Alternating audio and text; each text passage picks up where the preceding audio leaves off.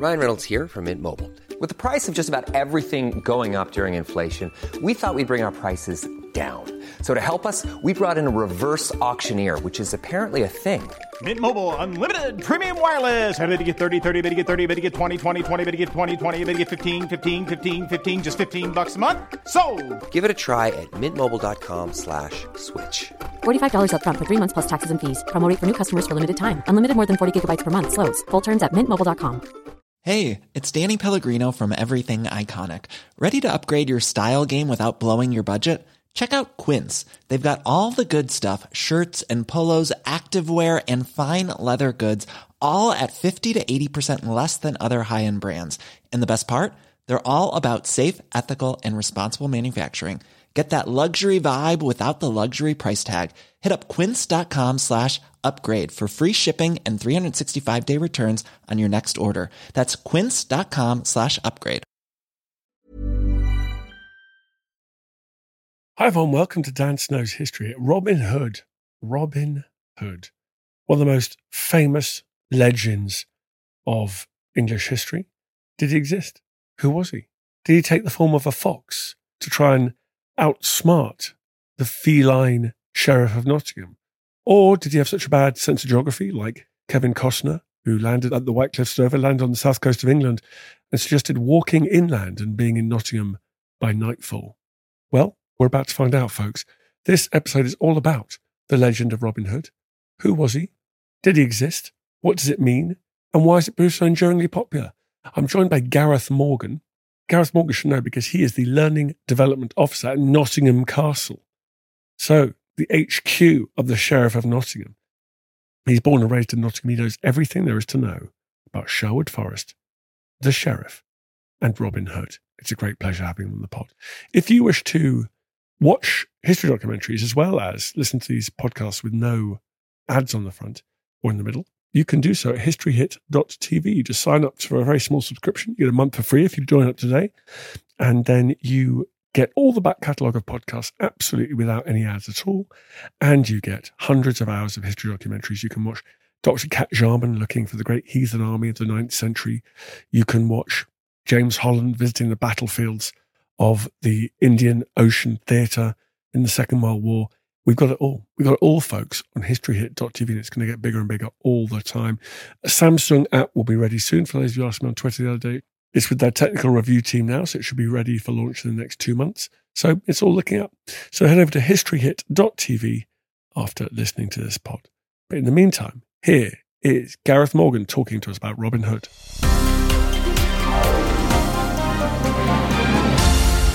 Gareth, thank you so much for coming to the pod. It's lovely to be here. Thanks for inviting me. Well, let's get down to business here. Because when I go to York, you know what they say to me up in York? Robin Hood is from Yorkshire. Now, what does Team Nottingham have to say about that? Well, Team Nottingham can commend York on their research. Obviously, in the mid 1220s, there is a man listed as having lived in York in the assizes and was brought under the bishopric and declared an outlaw up there. But we know that the justiciar for that portion would have been anywhere north of the Trent. So they could have been at the assizes of York, but living in Sherwood Forest, which is what we like to believe. And obviously, the one location that gets mentioned the most is the sheriff, and that being the basis for the idea of it being Nottingham. So we're very proud of our outlaw, and we'd take on anybody from Yorkshire who'd like to claim otherwise. Right. So, yeah, you mentioned that Sherwood Forest, you mentioned, you mentioned the sheriff. Mentioned where? Where does the story come from? There's a huge range of sources. The earliest written reference we have is 1377. It's in William Langland's Piers Plowman. And you hear a character saying that they do not know their Lord's Prayer, but they know the rhymes of Robin Hood. In that scene, they're talking in a pub. So we believe that the Robin Hood is passed on through the balladic tradition, people singing those great wassails in pubs around the country. So we think that Robin Hood is part of that semi mythical balladic tradition but based on an amalgamation of different characters who've existed right from kind of the mid 10th century onwards, really. And so, semi mythical, I mean, is there any evidence for him? What do we think about the historicity of Robin Hood? There's so many different claimants. I've got several that we often talk about. Obviously, there's the Robert Hood, who is listed in the assizes at York in 1224. But we also have various others. We've got uh, people like William Robe Hood, and the Prior of Sandleford, and that's in 1262. A personal favourite is Robert Godberd, who again was living in Sherwood Forest under the reign of Henry III. And then there is a Robertus Robin Hood of Wakefield. So again, it's that Yorkshire connection, but again, living in Sherwood Forest and pardoned by Edward II. So there's a huge range of different characters, and many other people will have ideas that could be that Robin Hood character as well. When was it kind of made canonical? When was it standardized into the story that we all sort of recognize? Is that very recent? That's probably more likely to be around the 15th and 16th centuries. So the earliest rhymes and ballads that we have written down from the 15th century. We have Robin Hood and the Monk, which is quite a famous but quite a bloodthirsty thriller of a tale, and Robin Hood and the Potter, which is a bit more comedic and Robin being the trickster and dressing up. And those are probably my two favourite ballads and two that people will understand those stories of ones that have been adapted into the Hollywood Robin Hood that we now know today. My kids and I love Robin Hood. We are heavy users of Robin Hood content. Stealing from the rich to give to the poor. Is that an enduring feature of ballads and myth in this period, or was there something about the early 13th century, something about the rapacious taxation claims of King John? I mean, how centered do you think we have to be in the particular century that he is usually sent to? My feeling is actually he's more linked to what comes after, and we're talking about Henry following on from John, because we get the Charter of the Forest in 1226, following on to, I think, the third signing of Magna Carta, of the way that that places restrictions on the forest. And Robin Hood being that semi mythical character that picks up on many of those Green Man myths and those Ur myths that we have dotted around across British culture, in Celtic culture as well. He becomes emblematic of that one of the great lines in The Jest, which is a collection of early stories, again from the 15th century. The final line is, was he was a good outlaw and he did poor men much good. And I think that's a real overarching claim for Robin that every time he's reinvented or they are reinvented, we've had various different genders of Robin Hood in modern interpretations that that is an underlying feature that they lived outside of the bounds of law, which is quite interesting for me as a learning officer and trying to teach the British values curriculum, which preaches very strongly the, the rule of law, but where can we subvert that? But also that they are charitable, they are philanthropic in that, and like thumbing their nose to the authority and, and supporting those who don't have so much. I always think there's a really interesting theme around Robin Hood is living sort of beyond the state. And I remember growing up and thinking that Robin Hood was incredibly glamorous because he was not subject to the kind of petty bureaucracy of the modern state that I saw around me, you know, queuing up for getting on the bus and in those days, like milkmen coming along on floats. Everything was really organised and felt a bit stifling when you're a little kid. And as I've travelled the rest of the world, like places like Mali, you realise how many people around the world still live beyond the state. And I think it's a story for me about that battle, which is kind of a long human one that many of us have forgotten in the modern global north, but where you don't wish to be incorporated in this thing called a state by this group of mailed knights who charge around saying, well, this is England and you're a subject of mine, you've got to pay tax. Yeah, absolutely. And that's what outlawry was in terms of you lived outside of the protection of the law. So anybody was able to do whatever they liked to you. You'd been declared outside of society's norms and society's protection. So that Robin Hood was able to do this with impunity or appear to do this with impunity and to have the support of those less fortunate within the bounds of society, I think creates him as a really interesting character, as one who is forever foiling the sheriff and Sir Guy and whomever they are placed up against, but has the support of the local populace because they give, they are philanthropic, they share what they have. And I think that's an abiding part of Robin Hood. And that's, I think, what keeps them alive, especially in Britain, where we find ourselves sometimes being quite compliant with things. And yes, as you say, traveling around the world and seeing other cultures where there may be people who choose to step outside of that, that those rebels still continue across the world, those fighters for social justice. Talking about Sherwood Forest, it still exists. It's a little bit of a disappointment when you go there now. It's a bit smaller than maybe it would have been in the 13th century. What is it and what was it? So Sherwood Forest was a royal hunting grounds. It would have stretched all the way right to the outskirts of Nottingham city centre now. There's a road in Nottingham called Forest Road, which would have been the boundary of the forest, which is up on the, the crest of the hill, and you can see it from the roof of the castle. That would have stretched all the way up to just south of Sheffield. So it was a huge swath of land. But what we imagine a forest to be is also slightly different. So we imagine it being these great old oaks and totally overcovered area, but the forest was more a depiction of that land as as something that belonged to the king and it was the king's space as a royal forest. So perhaps the idea that we get, they often shoot Robin Hood films over in Hungary now, and that idea of these great kind of European forests probably wouldn't have been the landscape that we would be understanding if there would have been open expanses, spaces where people had carved out a space to farm or to have their wood cutting business, for example. There are ideas that I think we've romanticized in the ideas of people like Walter Scott writing Ivanhoe that really colour our understanding and our ideas around Robin Hood. If You're listening to Dan Snow's History. We're talking about Robin Hood. More after this. Hi, I'm Suzannah Lipscomb, and in my new podcast, Not Just the Tudors, I'll be talking about everything from Aztecs to witches, Belethgeth to Shakespeare, Mogul India to the Mayflower. Not, in other words, just the Tudors, but most definitely also the Tudors. Subscribe to Not Just the Tudors from History Hit, wherever you get your podcasts.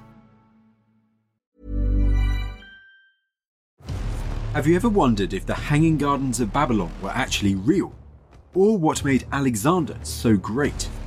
Join me, Tristan Hughes, twice a week, every week on the Ancients from History Hit, where I'm joined by leading academics, best selling authors, and world class archaeologists to shine a light on some of ancient history's most fascinating questions, like who built Stonehenge and why? What are the Dead Sea Scrolls and why are they so valuable? And were the Spartan warriors really as formidable as the history books say? Join me, Tristan Hughes, twice a week, every week on the Ancients from History Hit, wherever you get your podcasts.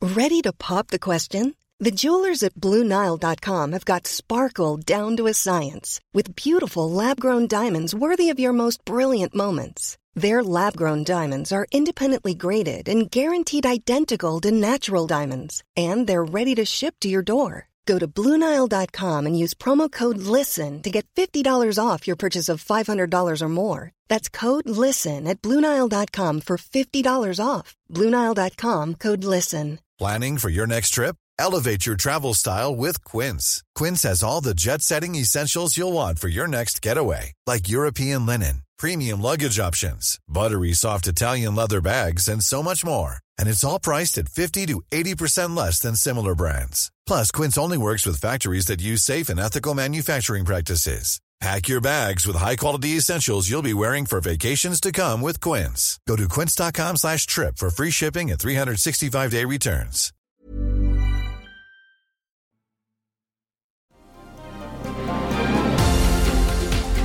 And the New Forest, which I live in, which I'm talking to you from now, which again doesn't have a superabundance of trees. It is a sort of demarcation, isn't it? Okay, so that's the forest. What about the castle, the other great physical backdrop to this story? These Norman castles, in a way, they weren't actually built against sort of foreign invasion. Sometimes they were, but it was pacifying the countryside. It was the kind of job that the sheriff ends up performing in the Robin Hood stories, isn't it? It's counterinsurgency. Absolutely. And Nottingham Castle is a key castle for this kind of form of insurrection, rebellion, counterinsurgency, as you phrased it. It was built in 1068 by William Peveril, who was one of William the Conqueror's great supporters and knights at Hastings, and it survives within his family for several generations. It was captured after the Battle of Lincoln, so obviously it gets caught up in the anarchy, but also is besieged again in 1153 by Henry of Anjou, who goes on to become King Henry II, following on from his cousin Stephen of Blois. And yes, it's one of those castles that gets fought over a great deal. The strongest association we have with good King Richard and bad King John is it's one of the few castles that was besieged by Richard I in England. In 1194, it's besieged by Richard, and he begins to construct his great trebuchet outside the walls of Nottingham Castle and uses Greek fire on the old gatehouse into the Middle Bailey. So it's an oft fought over castle. Our big problem was that Nottingham Castle was a great favourite of the Yorkists. Richard III called it his castle of care, and Edward IV built great new state apartments and a large tower on the Middle Bailey as well, which caused it to fall into decay and ruin under the Tudors. It's garrisoned during the Civil War and then slighted in 1651 rather speedily, so it cannot be used against the people of Britain ever after. So we then are given our fantastic ducal mansion, but it's not quite the turrets and crenellations that people often crave for if they're coming visiting specifically for Robin Hood. Though I think it's a very, very special building. I mean, King Charles I raised his standard at Nottingham. He did. It started that civil war. So yeah, there's a mix in there of kind of inter-magnate or inter-princely contenders fighting for the throne, fighting for power. But there is this sense, is there, that the rest of the time it would have dispensed the king's justice, like British American force in Afghanistan. It would have been a protective base from which you could sortie out into the countryside to do what? Collect your tax, to manage the people that live there and abouts.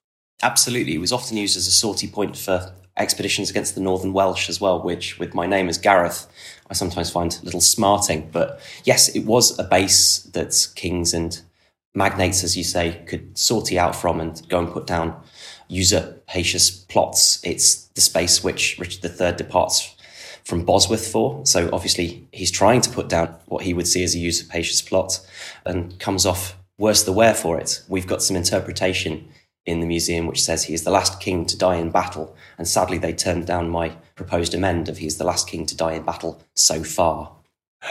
I love it. Occasionally, you get a situation, I think there's one at Pevensey, the Tower of London, weirdly, is stormed by a kind of mob. We get Robin Hood in some of the stories actually successfully attacking Nottingham Castle. Have you got anything like that happening in the historical record there? Surely it's you've got to be Richard First with a big trebuchet to break through those walls. Well, actually, the most successful raid on Nottingham Castle was in 1831, in the aftermath of the second reading of the Reform Bill of that year. The man who owned Nottingham Castle at the time was the fourth Duke of Newcastle, the leader of the faction of ultra Tories within the House of Lords, who had quashed that second reading. And when that news came across to the people in Nottingham, they rioted for three nights. The final act of that being them taking on the castle itself and setting fires in the caves beneath Nottingham Castle.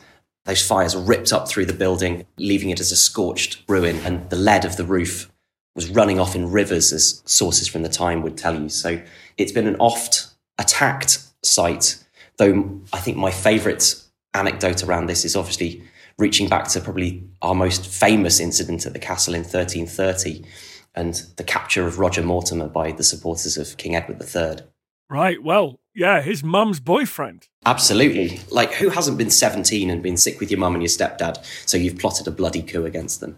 Yeah, I think Edward II facing invasion on the famous occasion in which he did so, when the army was led by his wife. I mean, that's got to smart. You mentioned uh, taking things personally. I mean, that's got to be pretty bad for him.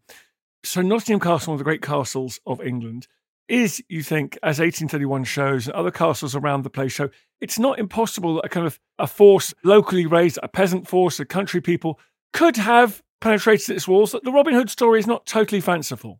I don't think so, no. We have so many different stories about Robin attacking various places, but he's much more associated with that idea of being the outlaw in the greenwood and holding people up on the King's Road to, up towards York. Though, should push come to shove, uh, famously in Robin Hood and the Monk, Little John and Much the Miller's son enter the castle through subterfuge to free Robin, who has been captured. Um, though it's quite bloody subterfuge, various people get murdered, but looked upon in a, well, it was all right because we were doing it for Robin sort of way. Why do you think that Robin Hood has proved so enduringly fascinating? In fact, of course, his appeal changes, doesn't it? As you mentioned, there's been different depictions, genders of Robin Hood. But I was really struck by the recent one with Russell Crowe. It wasn't just philanthropic, but there was a strong proto democratic message there as well.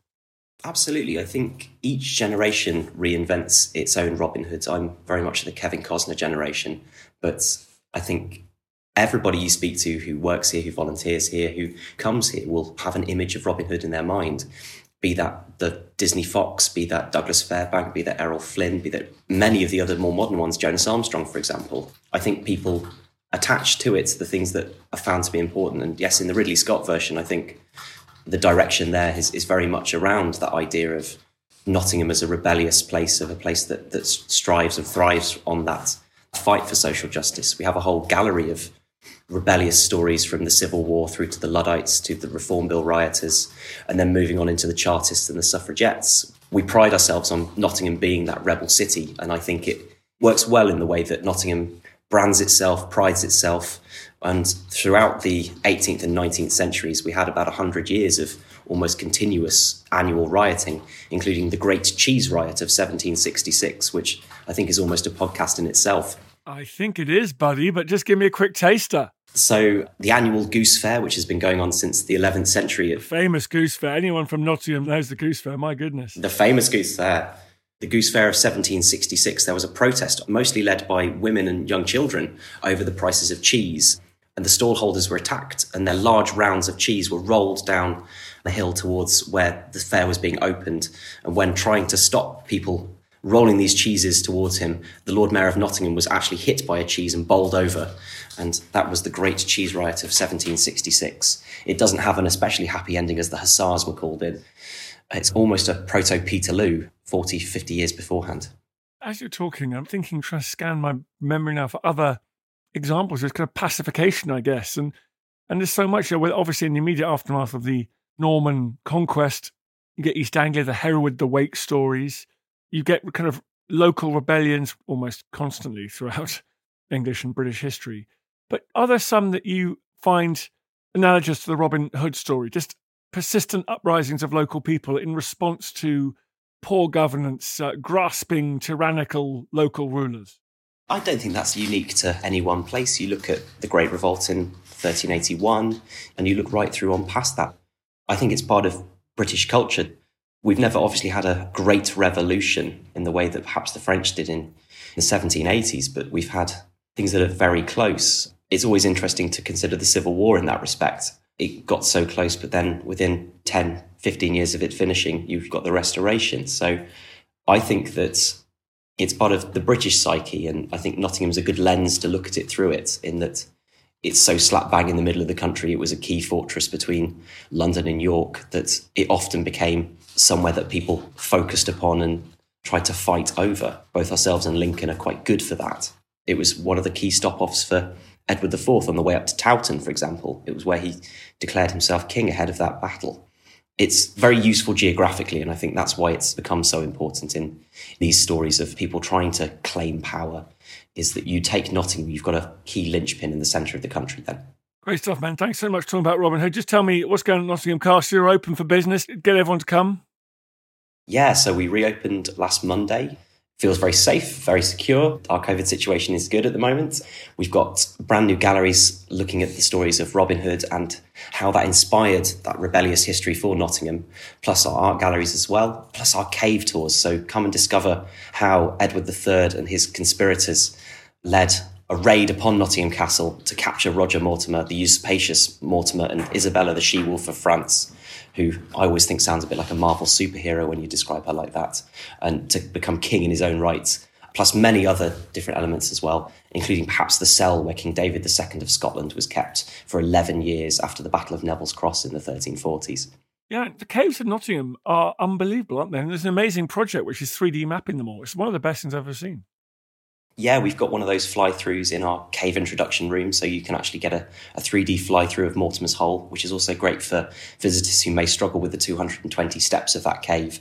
They can actually see it digitally. But also, my team and I, we lead the cave tours. So, yes, come and hear those stories with us. But Nottingham's cave history is unparalleled across Europe. There are 870 caves at the last count in Nottingham, all hand dug, and each one has its own special story from being dug out in the 1190s under the reigns of Richard and John, right through to them used as air raid shelters and ARP stations in the Second World War. Brilliant. Gareth, thank you so much. I'm a Nottingham Forest fan. I've got lots of family connections in Nottingham, so I cannot wait to get back there. Thanks for coming on the podcast. Thanks very much, Dan, and come on, you Reds. I feel the hand of history upon our shoulders. All this tradition of ours, our school history, our songs, this part of the history of our country, all were gone and finished. Thanks, folks. You've reached the end of another episode. Hope you're still awake. Appreciate your loyalty, sticking through to the end. If you fancied doing us a favor here at History Hit, I would be incredibly grateful if you would go and wherever you get these pods, give it a little rating, five stars or its equivalent. A review would be great. Please head over there and do that. It really does make a huge difference. It's one of the funny things the algorithm loves to take into account. So please head over there and do that. Really, really appreciate it. Hey, it's Danny Pellegrino from Everything Iconic. Ready to upgrade your style game without blowing your budget? Check out Quince. They've got all the good stuff shirts and polos, activewear, and fine leather goods, all at 50 to 80% less than other high end brands. And the best part? They're all about safe, ethical, and responsible manufacturing. Get that luxury vibe without the luxury price tag. Hit up quince.com slash upgrade for free shipping and 365 day returns on your next order. That's quince.com slash upgrade. Hi, I'm Daniel, founder of Pretty Litter. Did you know cats tend to hide symptoms of sickness and pain? I learned this the hard way after losing my cat, Gingy. So I created Pretty Litter, a health monitoring litter that helps detect early signs of illness by changing colors, saving you money and potentially your cat's life. Pretty Litter is veterinarian developed, and it's the easiest way to keep tabs on your fur baby's health right at home. Go to prettylitter.com and use code ACAST for 20% off your first order and a free cat toy. Terms and conditions apply. See site for details. Thank you for listening to this episode of Dan Snow's History Hit. Please follow this show wherever you get your podcasts. It really helps us, and you'll be doing us a big favour. Don't forget, you can also listen to all of these podcasts ad free and watch hundreds of TV documentaries when you subscribe at historyhit.com slash subscribe. As a special gift, you can also get your first three months for just £1 a month when you use code Dan Snow at checkout.